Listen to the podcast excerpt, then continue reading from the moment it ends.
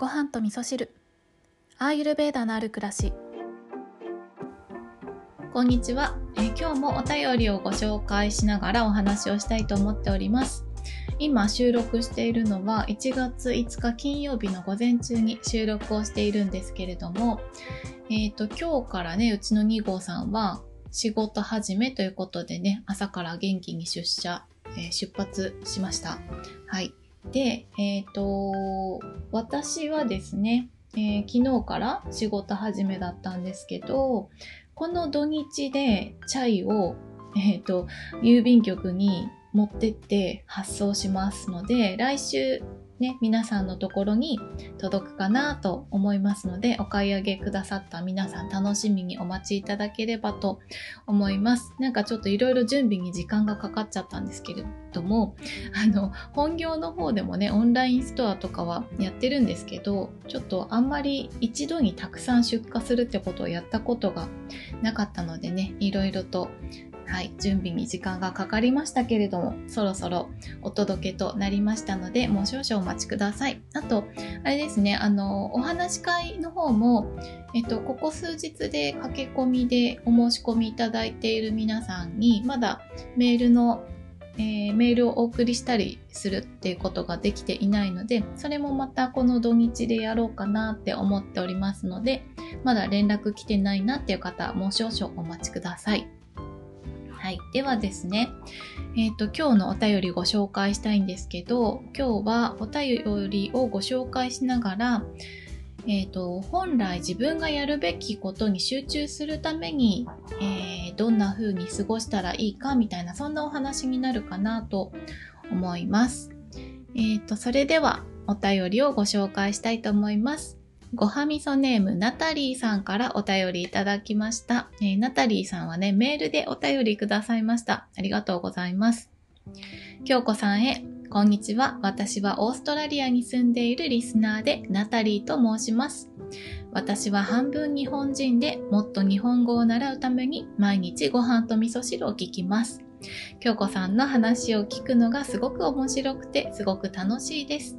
もしこのお便りをポッドキャストでお返事いただけたらすごく嬉しいです。去年は初めて学校でいくつかの項目で悪い成績を取りました。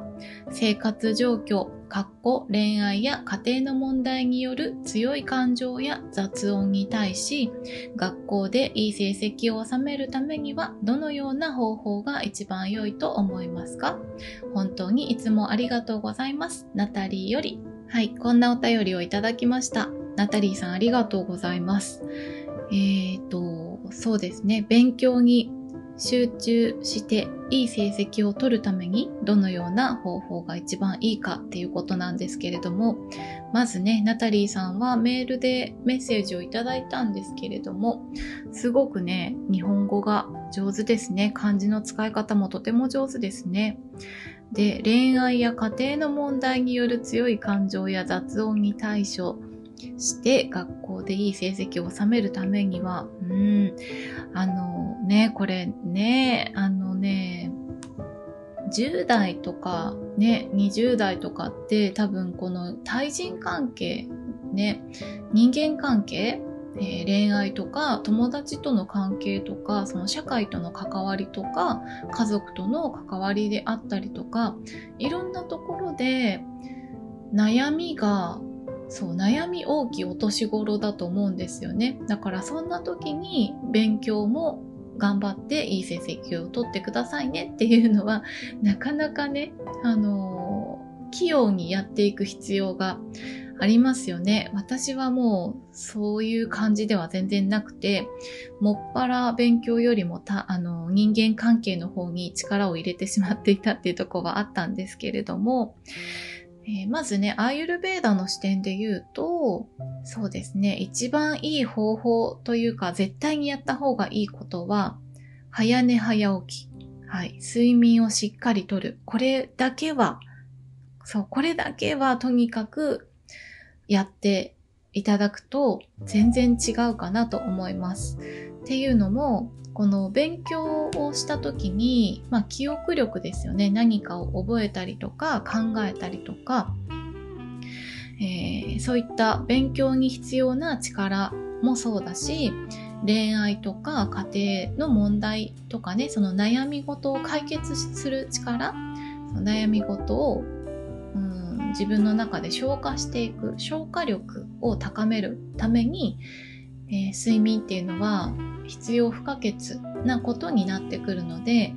えー、できれば夜の10時ぐらいには寝てでそこから体質にもよるんですけどでもそうですね7時間とかそれぐらいは睡眠を取られた方が、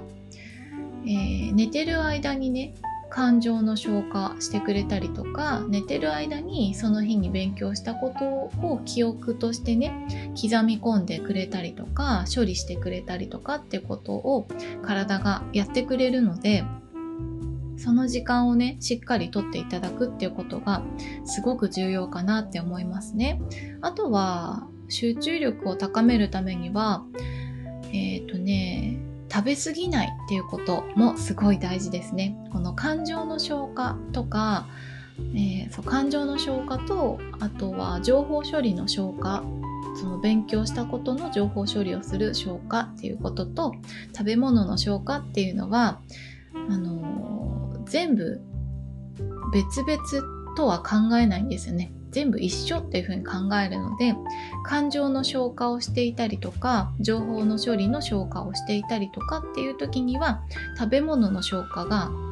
おろそかになってしまうっていうことがあってで逆に食べ物の消化頑張っていると感情の消化とか情報処理の消化っていうのがおろそかになってしまうっていうことがあったりするので、まあ、日々食べ過ぎないっていうことをするっていうことも、えー、そうですね悩み事から早く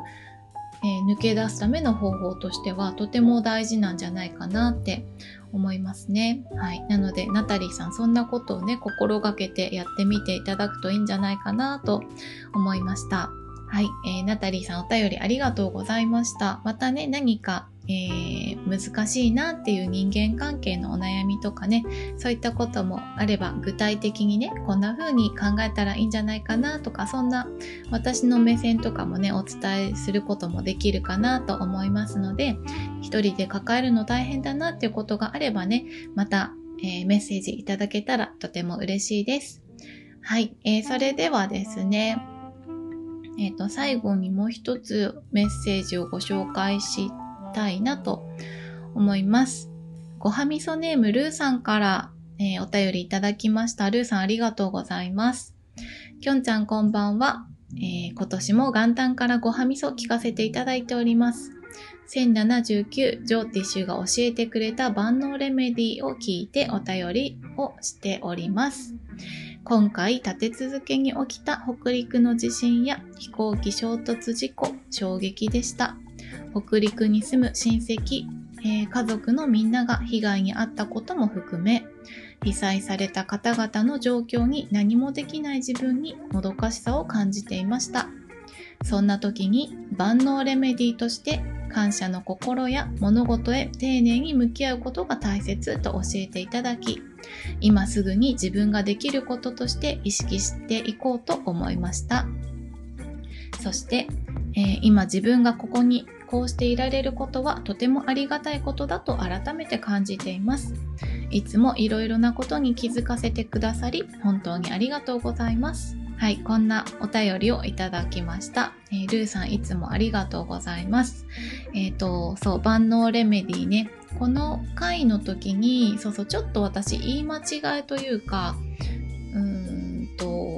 間違った捉え方をされちゃうかもっていう言い方をしていたところがあったかなと思ったのでここでちょっと訂正なんですけど、まあ、この万能レメディをしていれば悪いことが起こらないわけではなくって悪いことが傍から見て悪いことが起こったとしても自分に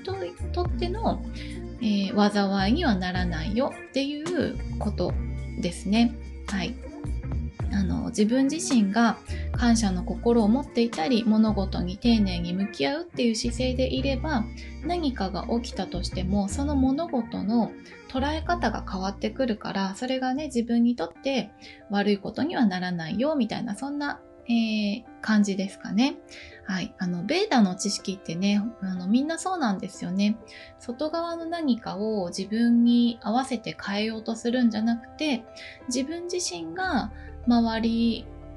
の物事に対しての受け止め方を変化させる。それによって世界を変えていくっていう、そういった教えだと思うので、そう。なので、えー、先日お伝えしたレメディもそうですし、えっ、ー、とね、そうなんですよね。今回のいろいろ立て続けにね、えー、しかも新年からありましたけど、なんかいろんな情報がね、あったりとかもしますけど、えー、私たちが、えー、そうですね、その被災地の方々にやるべき、えこと、うん、被災地の方々を思って、えー、どんな姿勢でいればいいかっていうことで言うと、多分、うん、そうですね。まあ私の考えですけど、信じることっていうのが一番大切だと思うんですよね。いろいろあって大変な状況かもしれないけど、でもきっと大丈夫。いや、絶対大丈夫。乗り越えられる。なんかこういう災害とかがあるたびにね、東日本大震災の時もそうでしたけど、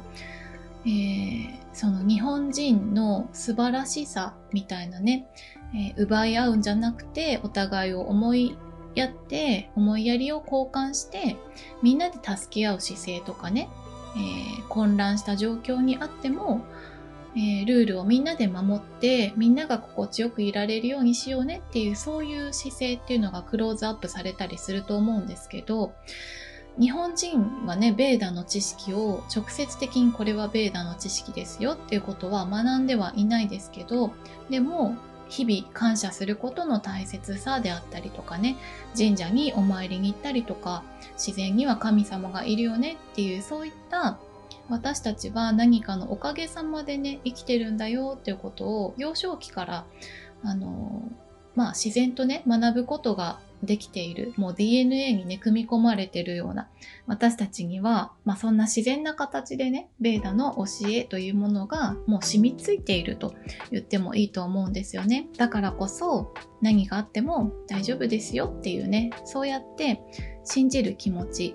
うん、それが一番被災地の方に向けて私たちがあるべき姿なんじゃないかなって私は思っていて、えー、自分自身がね、えー、そういう姿勢でいるっていうこともすごい大事だなって思っていてその物事に感謝する気持ちを持ったりとか丁寧に向き合うっていうことを自分自身がしていればきっと被災地の皆さんもそうやって